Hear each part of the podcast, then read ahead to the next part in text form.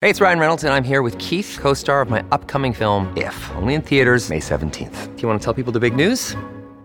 All right, I'll do it. Sign up now and you'll get unlimited for $15 a month in six months of Paramount Plus Essential Plan on us. Mintmobile.com slash switch. Upfront payment of $45 equivalent to $15 per month. Unlimited over 40 gigabytes per month. Face lower speeds. Videos at 480p. Active Mint customers by 531.24 get six months of Paramount Plus Essential Plan. Auto renews after six months. Offer ends May 31st, 2024. Separate Paramount Plus registration required. Terms and conditions apply if rated PG. Today, on Something You Should Know, how washing your hands can change your whole outlook on life. Then, how marketers can tell all sorts of things about you just from your voice, and they're listening. I've spoken to scientists who will say that you can tell from the human voice how tall a person is, how heavy a person is, ethnicity and race. Supposedly, you can even tell whether a woman is on birth control also, one simple thing that can improve the quality of your sleep tonight. And you can be healthy even if you're sick. It's all about how you adapt to circumstances. Data from around the world have shown consistently that around 75 to 86% of people with a single disease, such as diabetes or arthritis, they consider their own health to be positive, and so do 50% of people who live with three diseases. All this today on Something You Should Know. If you have to hire someone, what's the best way? Referrals? Well, maybe that could work. But just because somebody knows somebody who knows you doesn't necessarily mean they're qualified. Or you could pull out that file of random resumes that came in during the last six months. Maybe there's somebody in there. Maybe. Now, if you're hiring, you need Indeed. Indeed is your matching and hiring platform with over 350 million global monthly visitors, according to Indeed data, and a matching engine that helps you find quality candidates fast. As a business owner, I've found that hiring the right people, well, there's just nothing more important. Don't leave it to chance or a referral or a random resume. Use Indeed. In the minute I've been talking to you, 23 hires were made on Indeed, according to Indeed data worldwide. Indeed's matching engine is constantly learning from your preferences. So the more you use Indeed, the better it gets. And listeners of this show will get a $75 sponsored job credit to get your jobs more visibility at indeed.com slash something. Just go to Indeed.com slash something right now and support this show by saying you heard about Indeed on something you should know. Indeed.com slash something. Terms and conditions apply. Need to hire? Oh, you need Indeed. Something you should know. Fascinating intel, the world's top experts, and practical advice you can use in your life. Today, Something You Should Know with Mike Carruthers. Hi, welcome to Something You Should Know. I, I hope you're having a spectacular day. But if you're not, if you're having a crappy day, if nothing is going right, I have a really good suggestion for you, and that is to wash your hands. It can actually make a difference and break a streak of bad luck. A study published in the Journal of Experimental Psychology found that people who wash their hands for a full minute after making a mistake or experiencing some bad luck significantly increase their success rates. Washing your hands seems to send a subconscious message to the brain that you're ready to start over. Those in the experiment who washed their hands were then more likely to take chances now that they had clean hands, which increased their odds of good fortune. And that is something you should know. What if it were possible for someone to listen to you talk, to your voice, and be able to tell just, just by the sound of your voice how old you are, how much you weigh, what your interests are, what your temperament is, and then use that information for whatever they want to try to sell you things or whatever? I know it sounds weird, doesn't it? But it won't sound weird after you hear my guest, Joseph Turow, talk about it. Joseph is a professor of communication at the University of Pennsylvania's Annenberg School for Communication. He's the author of several books, including The Voice Catchers How Marketers Listen In to Exploit Your Feelings, Your Privacy, and Your Wallet. Hey, Joseph, welcome to Something You Should Know. Thank you. Glad to be here. So, explain what this whole voice intelligence business is, because I've never heard of it. Basically, it's the idea that increasingly there are companies that are interested in using the human voice as ways to monetize behavior. Uh, and some are doing it already, some are planning to do it. But I think we ought to think of this as an emerging industry that's part of an even larger uh, dynamic or development, and that has to do with the biometrics, that is, using our bodies as information. So, give me an example of this voice technology in action. Okay. Uh, the most clear answer, uh, example is uh, in the 800 number business, the contact center business. Uh, if you call an 800 number today, there's a decent chance that what will happen is the company will have software that interrogates your voice. It will listen to your voice and try to figure out whether you're angry, sad, happy, and based upon the emotion that it infers from your voice and also maybe connections to the history of your purchases, it may well triage you to a person, an agent who's good at dealing with people with that sense of emotions, who are good at upselling people, making them feel more comfortable, essentially making them feel that uh, they are uh, the right people to deal with. Really? So there there is software that can tell whether just by listening to the sound of my voice what I'm feeling, what my mood is. That is the claim. Uh, I've spoken to scientists who will say that voice is an incredibly accurate uh, uh, sort of incursion into the human body that you can tell from the human voice how tall a person is, how heavy a person is, ethnicity and race. Supposedly, you can even tell whether a woman is on birth control after about 30 days. Okay, but you have used phrases like "that's the claim" and supposedly. It's either true or it isn't. This stuff either exists or it doesn't. So, do we know? Well, not necessarily. Everything is.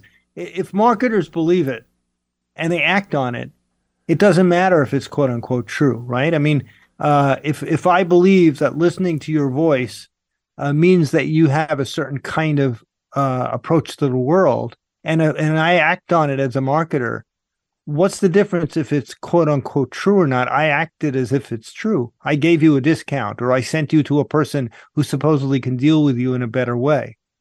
Um, scientists who've studied this stuff for decades really do believe that it's scientifically accurate to say that they can tell if a person is tall or short by listening to their voice. I, you know, I'm not a scientist, but that's the claim. Um, you know, there's so many claims in life that we uh, that we accept and and marketers are constantly constructing the world for us. So yeah, they there's a I don't know if you've heard of the Halo.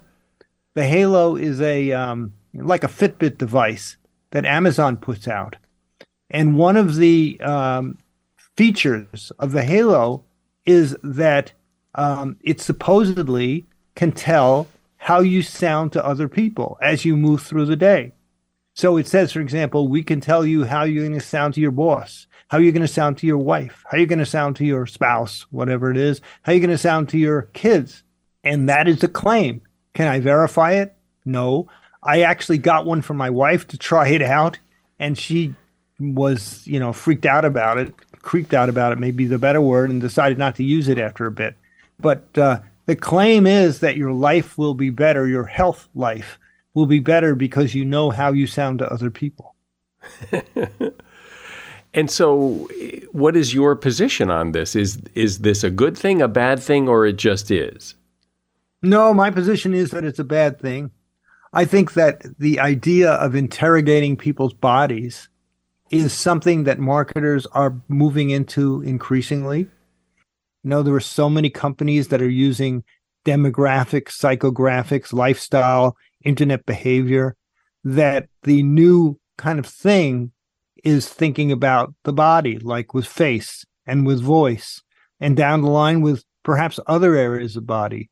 And uh, yeah, I think that that is a really bad set of news for us that there ought to be a wet red line, in fact, uh, and it should be prohibited, actually. Because why? What would what's the potential harm?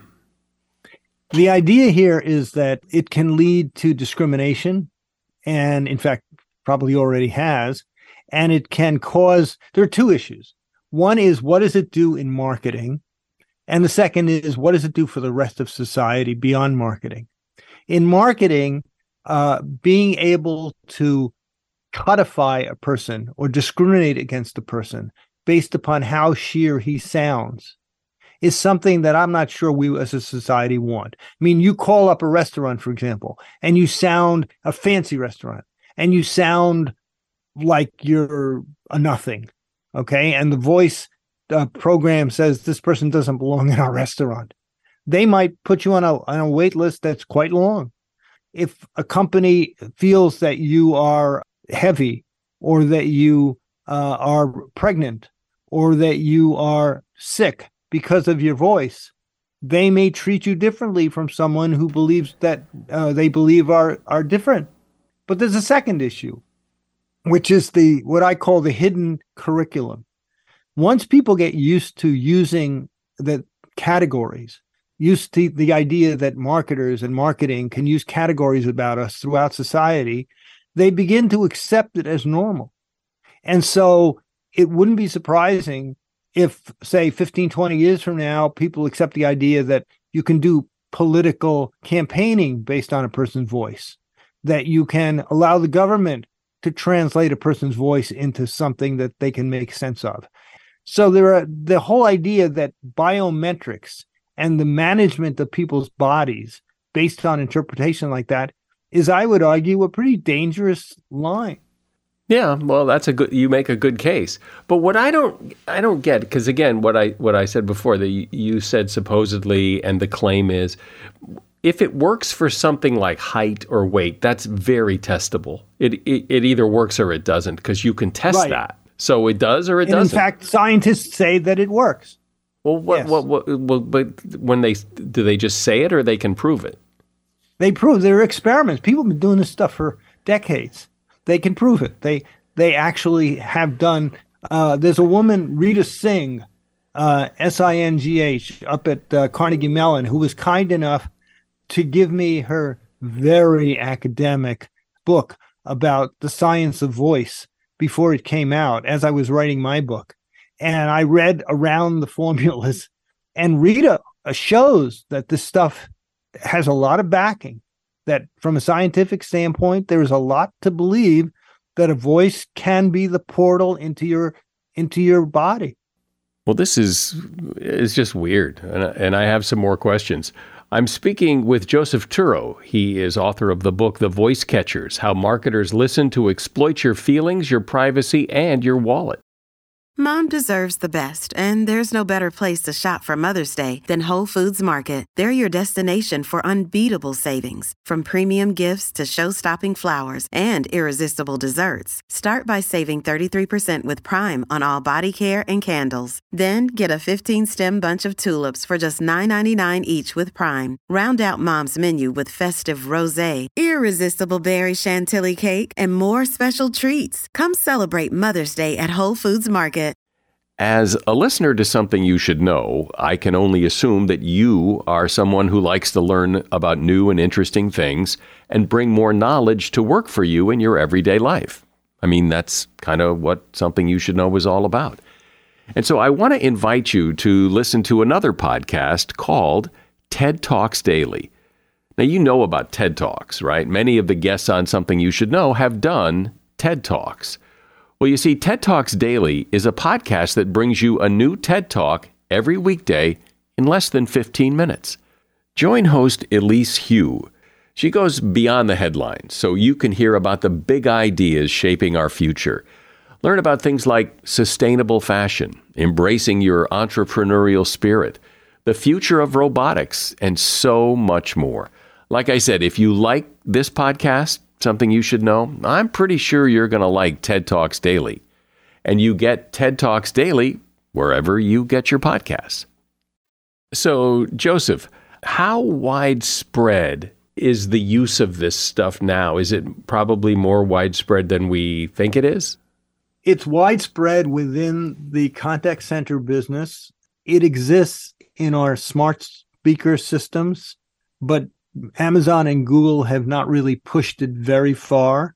But for example, if you have a smart speaker and you live with someone, it can tell the difference between you and your uh, person who lives with you uh, by by creating a voice print. Uh, it knows, for example, in my house who I am. Um, that's based on a voice print. Um, it can go farther if it wants to, and Amazon has a patent where they actually illustrate this. A woman comes into her house or her apartment and says, um, uh, uh, "Alexa, I'm hungry. Give me a recipe. What should I eat for dinner?" And Alexa says, you sound like you have a cold. Would you like a recipe for chicken soup? And the woman says, Not really. So Alexa says, Okay, how about some aspirin? I can have it delivered within one hour. And the woman says, That's terrific. Thank you, Alexa.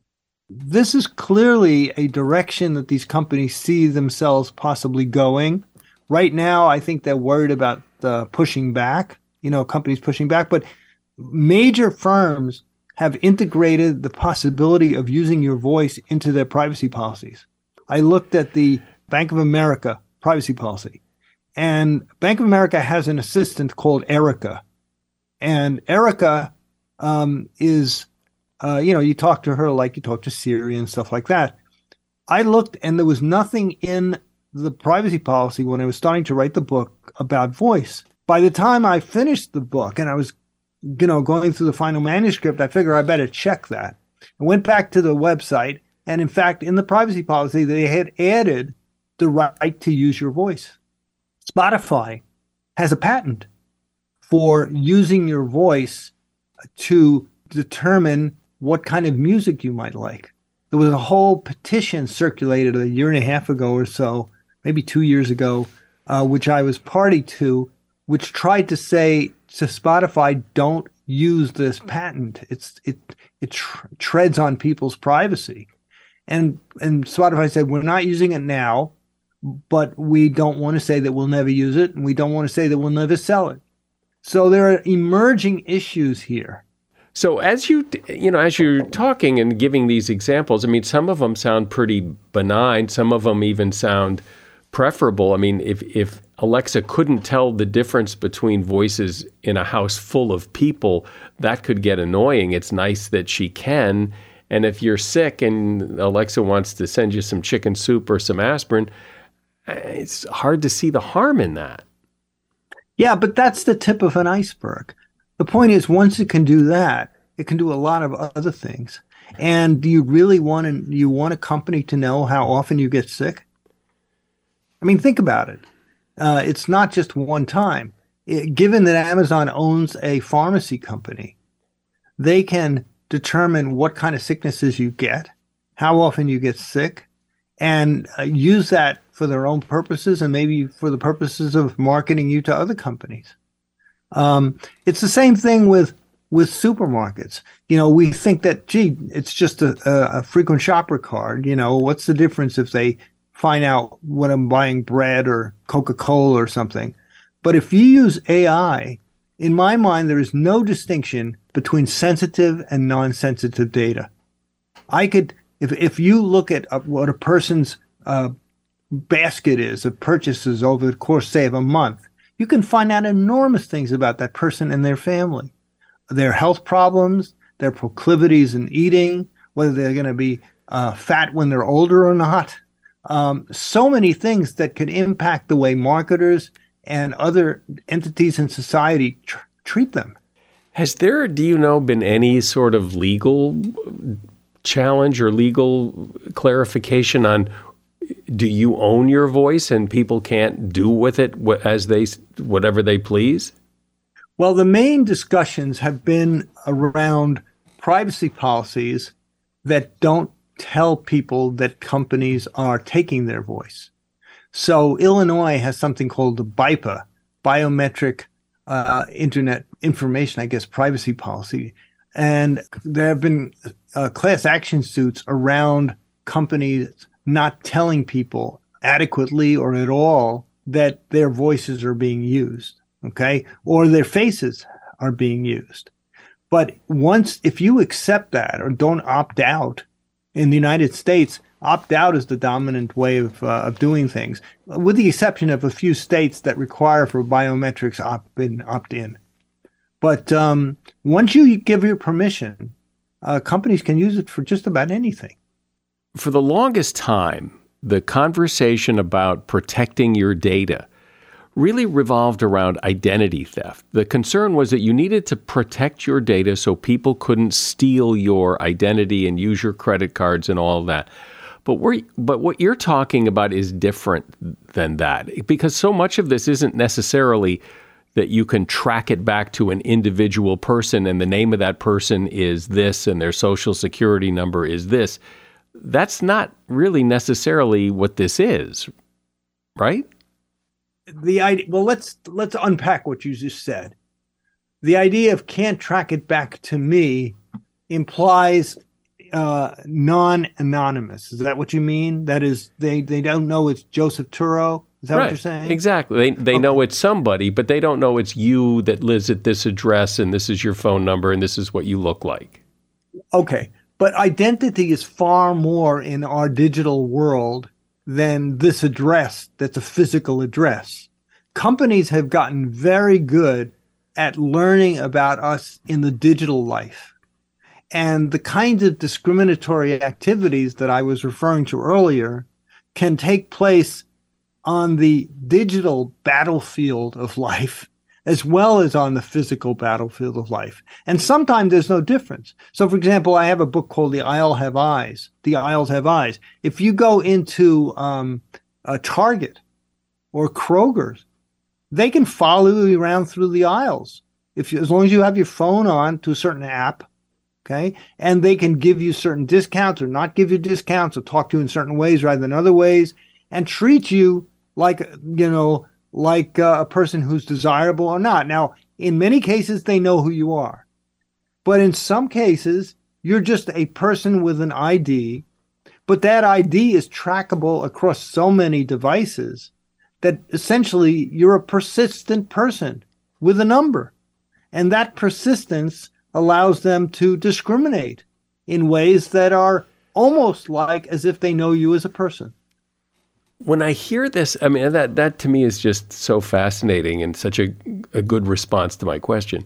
But when when I hear about stuff like this, it doesn't it just seem that this is inevitable that this will just happen the way so much of this other stuff has just crept in and as you say, you have to opt out in most cases. So if somebody comes up with it and, and inaugurates it and you don't opt out, boom, you're in. I don't disagree. And in fact, this is at the heart of a lot of discussions at the Federal Trade Commission and elsewhere now about complicated topics like third party cookies and the tracking of people across different devices. I don't think many of your listeners know, for example, that your television set, if you have a Samsung or an LG or a Vizio TV set, it can watch what you're watching and even can send you ads on your phone next to you or your tablet next to you based on what you're watching. And we did a study, if people are interested, that came out about a week and a half ago and was written up in the New York Times about the whole issue of consent. And one of the things we were, we meaning I and two other and three other colleagues, it was based on a national survey. And we found that A, Americans are totally ignorant when it comes to basic understanding of the practices of companies that do online marketing.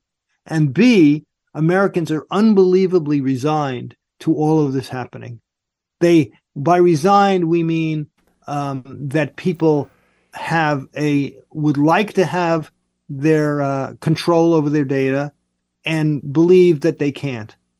And we found that about 83% of Americans are resigned that way.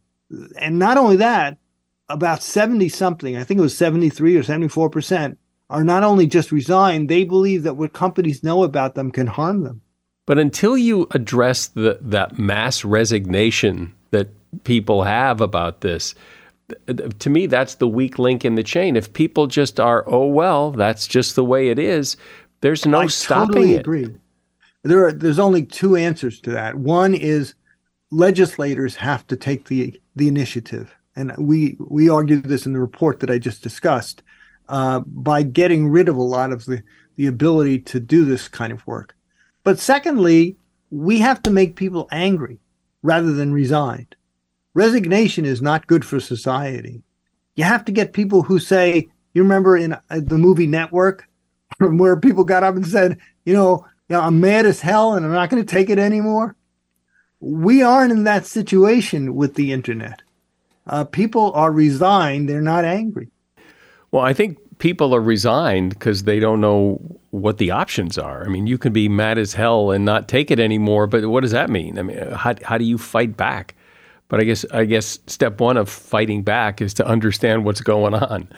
I've been talking to Joseph Turow. He is a professor of communication at the University of Pennsylvania's Annenberg School for Communication, and he's author of the book The Voice Catchers: How Marketers Listen to Exploit Your Feelings, Your Privacy, and Your Wallet. And you'll find a link to that book in the show notes. Thanks, Joseph, for thanks for coming on. Thanks, Mike. It's been a pleasure. Human beings have the ability to adapt. Of course, so do most other creatures. We all adapt. That is how we survive. If we don't adapt, we don't survive. When we're faced with a health challenge, we adapt to it. As we age, we adapt to that. But actually, our ability to adapt is more than just about survival in a really interesting way that you may have never thought about or considered. But you're about to. Tamen Jadad-Garcia is co author of a book called Healthy No Matter What How Humans Are Hardwired to Adapt, which she co wrote with her father, Alex, who is a medical doctor. Hi, Tamen. Welcome to Something You Should Know. Hi, really happy to be here. Love the show. Thank you. So, explain in, in just in broad strokes to start here what you mean about our health and how we adapt. So we have a flawed understanding and a harmful understanding of our health. We sometimes associate health as being the absence of disease, but it's actually our inability, right? Rather than it being a state of complete physical, mental, and social well being, like the absence of disease, we can see health as the ability to adapt to the inevitable challenges of life. For example, data from around the world have shown consistently that around 75 to 86% of people with a single disease, such as diabetes or arthritis, they consider their own health to be positive. And so do 50% of people who live with three diseases, right? So if we focus on the ability to adapt as our understanding of health, then we can live a healthier and longer life no matter what, really. So I, you know what I thought you were going to say was people with diseases like diabetes identify themselves with their disease, like they're a diabetic. That's what I thought you were going to say, rather than what you just said, which is more or less the opposite. Yeah, and I mean that's what's really interesting with this perspective of health is that when you separate health from your disease and you focus it more on your ability to assess it, that's where there's so many opportunities to thrive. And I mentioned positive, like rated their health as positive. And the reason why I'm saying that is because there's, you can ask people how they rate their health. And that is a super powerful question. It has a predictive it has a predictive power, like an internal sense of what's happening in your body and the world around it. It's like a sensitive barometer and it can actually be more sophisticated than many clinical tests. So you're not necessarily your disease. Like, sure, you can have that disease, but you can still be healthy. And one way to assess your health and the best way of doing it is by asking the question of self rated health, self reported health. So it, the question is very simple. In general, how would you rate your health? Excellent, very good, good, fair, or poor? I mean, you you can answer now if you would if you would want even and I mean I would invite the listeners to do the same thing. And essentially you can divide the answers like the answers have different implications.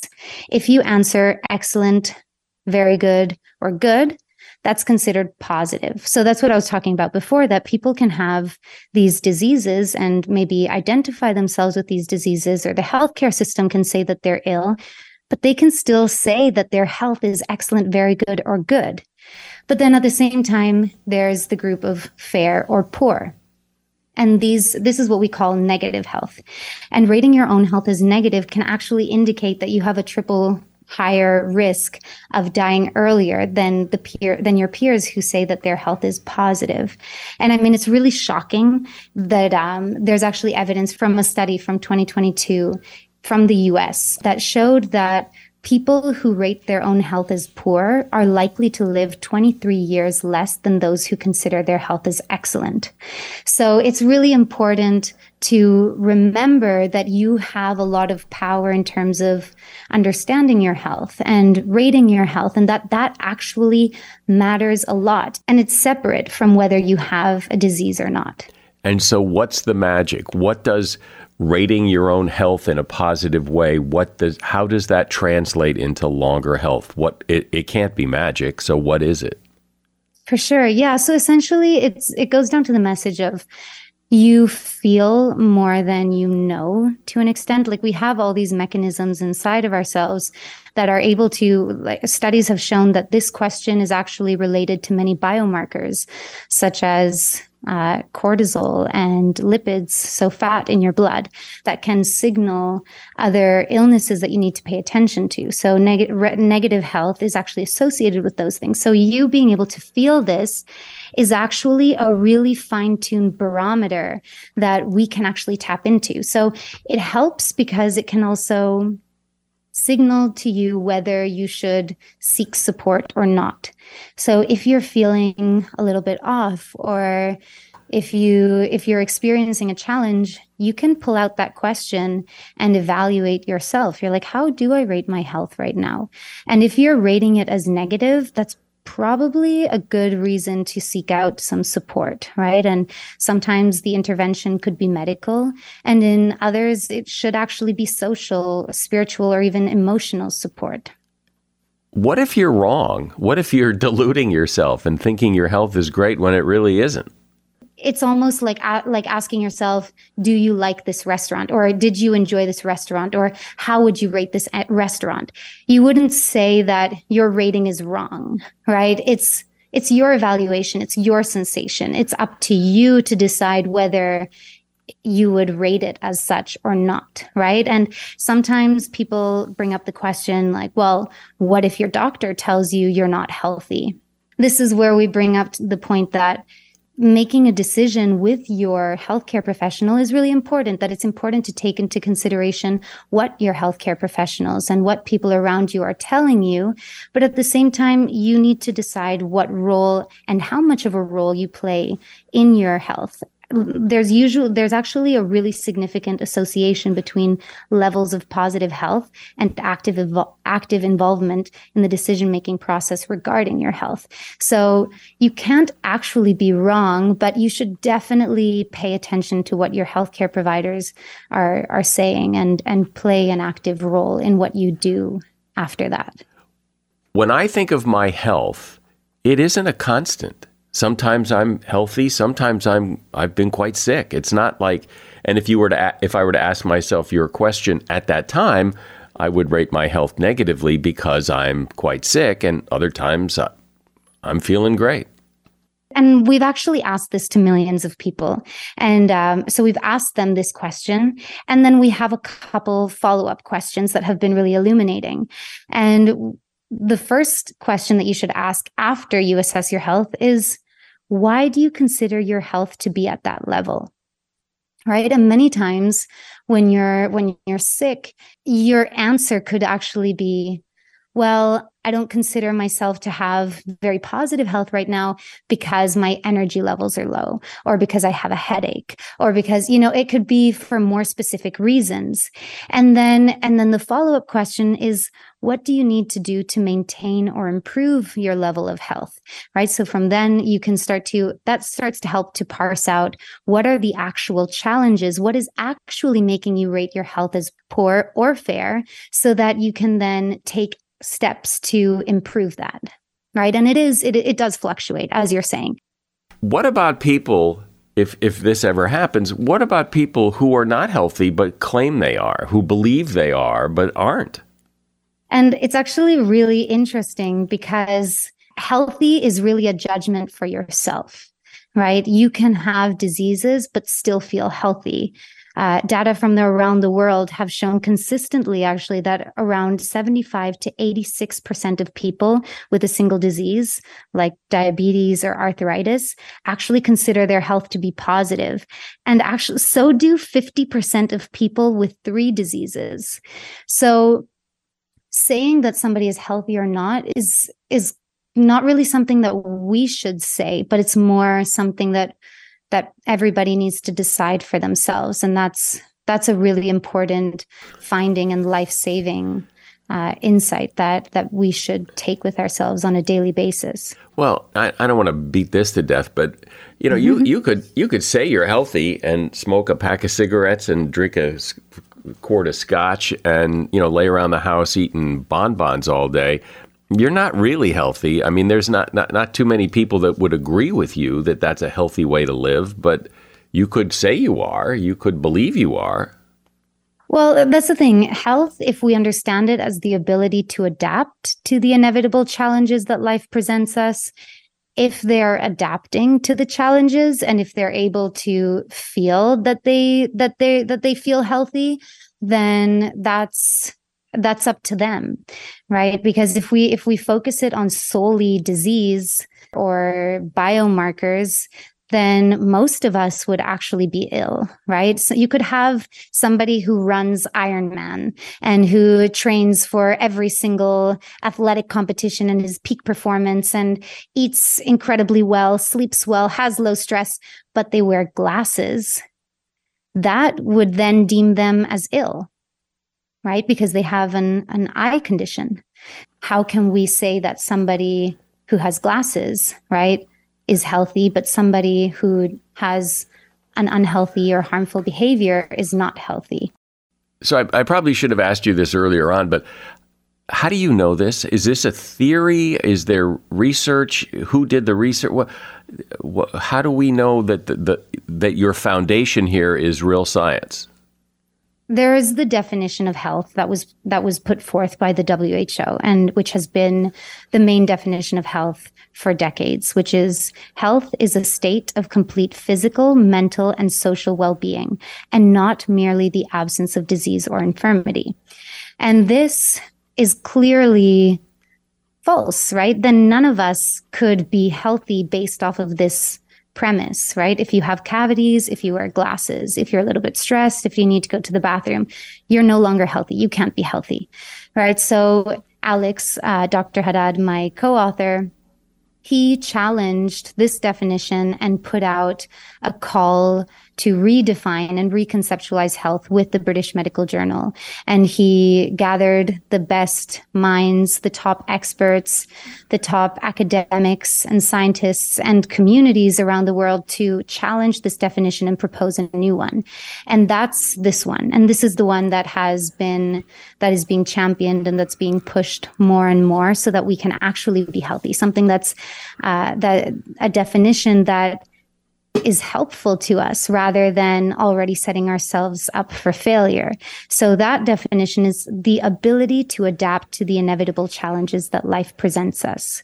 Right. So with this perspective, if you have, if you have an eye condition and you're not able to see far or near, but you wear glasses, you can then be healthy. Right. Or if you have cancer, and you are and you are dealing with the symptoms or you're getting treatment and you and you're you know keeping up with everything that your physician is telling you to do and you're staying active and eating well you can still be healthy within your within your constraints. So that's what this definition of health does and why this new perspective that is backed by many scientists academics and institutions around the world. Like why that is the one that we should actually embrace how much of this, though, could be if you believe you're healthy, you're probably going to live a life that promotes that, that as opposed to believing you're unhealthy and you're kind of powerless. And so you would lead a life that, well, I don't care anymore, kind of. And so, and the results are the results of that. You know, if if you lead a healthy lifestyle, you're more apt to be healthy. You're absolutely spot on, and that's uh, that's essentially thanks to something we have, which is like self perception, right? And and our ability to perceive our behaviors and then interpret who we are from that, right? And it's kind of a feedback loop essentially. So if we believe we're healthy and if we identify ourselves as healthy, then we make more healthy choices and we behave healthier. But what's beautiful is that a lot of studies show that the opposite is true too. If you behave healthier and you make choices that are healthier and you just act like a healthy person, essentially, you start to believe yourself as being a healthy person. And the whole, the role of the mind is actually massive in this sense, right? And this, this sense of optimism, which is really what you're kind of talking about here. And study after study has shown that that actually has uh, big benefits when it comes to dealing with diseases. Uh, for example, a longitudinal study on 22,000 Americans found that optimism actually has protective benefits against stroke. So there are many things that uh, how our mind and how we perceive ourselves and how we perceive what's possible can actually shape our health outcomes. This is really interesting because I, you know, people don't, I guess, don't really stop and think, "Am I healthy or am I unhealthy?" And and yet, uh, some of those definitions that you gave, well, you, you're never hundred percent healthy. It's kind of the way you you look at the world. It's kind of the way you look at your place in the world and the challenges you have and how you adapt to those challenges that determines a lot. Absolutely. Absolutely. And and it's exactly that. It's if you feel that you are able to overcome these challenges, this is a huge role in feeling healthy. And precisely when we did a study on millions of people, uh, we actually asked them why they rate their health as positive. And the top five reasons that they gave us was having a good mood or feeling good, having a strong family life and support from loved ones, being physically fit, enjoying a rich spiritual life with meaning and purpose, and the absence of symptoms or diseases. So those were the top five reasons. And it really, it's really interesting how most of them don't have to do with, with illnesses right it's about it's about your outlook on life it's about what you have around you that can help you be healthy right? And and and when you and when we ask people what they need to maintain their health as such it's also beautiful to see that it's all a lot of it is actually within our control right? And and a lot of it is actually within our within our surroundings right? Most people say that they just need support to increase their levels of physical activity right? Or change their dietary habits deal with family issues improve their financial situations and handle some difficulties at work. So it was really beautiful to see how our conversation of health, when we focus on on it as an ability to adapt to challenges, we start to go wider than expected beyond the medical system and start to see our work, money, families, our mood, our sense of purpose to start playing a role in our in our health yeah. rather than fixating on diseases.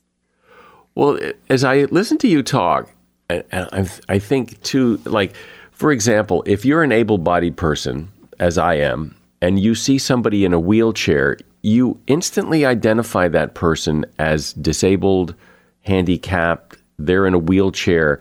And I, and I think you kind of make the assumption that that's how they think too. And yet, what you're saying is there's a pretty good chance if you were to ask that person, they don't identify themselves and think of themselves as a handicapped person stuck in a wheelchair. That's just a, a, a, something they've had to adapt to, and otherwise they might be just consider themselves fine. That's exactly it. That's absolutely it. Because if you replace a wheelchair for glasses, that's essentially the same thing. For them, they've now been able to adapt. They can now live life well. They've overcome that challenge and now they're they're able to thrive.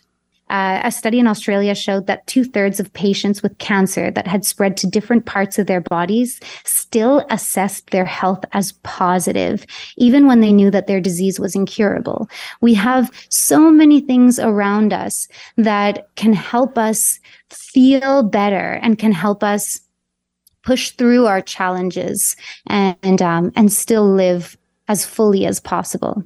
Well, it's such a hopeful message that, and it has been proven time and time again that we have the ability to adapt to circumstances, to health challenges, to whatever uh, life throws our way, and adapt to it and continue to thrive. And it's a very optimistic and, and powerful message. You're absolutely right. And we can really be astounded by how much we can handle and thrive through. I've been speaking with Tamen Jadad-Garcia, who, along with her father, Dr. Alex Jadad, have written a book called Healthy No Matter What How Humans Are Hardwired to Adapt. And there is a link to that book in the show notes. If you're having trouble sleeping, or you would just like to sleep better, you might try taking a walk. Researchers at the University of Arizona say those of us who walk every day sleep better at night. Try for at least the equivalent of six city blocks three blocks out, three blocks back. That six block distance could add 15 to 60 minutes to your deep sleep cycle. Walking reduces stress and will lessen any anxiety or restlessness that prevents you from getting to or staying in that valuable deep sleep mode. So, if you want to sleep, take a walk. And that is something you should know. If there is anyone in your life, anyone you know who you think would enjoy this podcast as much as you do, I hope you will pass along the information and suggest they listen. I'm Mike Carruthers. Thanks for listening today to Something You Should Know. The Bigger Pockets portfolio of podcasts are worthy of your investment. We're having a real conversation as real real estate investors. New episodes available every day. It's important to buy where it makes money and not necessarily where you want to travel to. Bigger Pockets, On the Market, Rookie Real Estate, or Money Podcast. The purpose of flipping is to create more cash so then you can reinvest into other types of properties. The Bigger Pockets Podcast on YouTube or wherever you listen.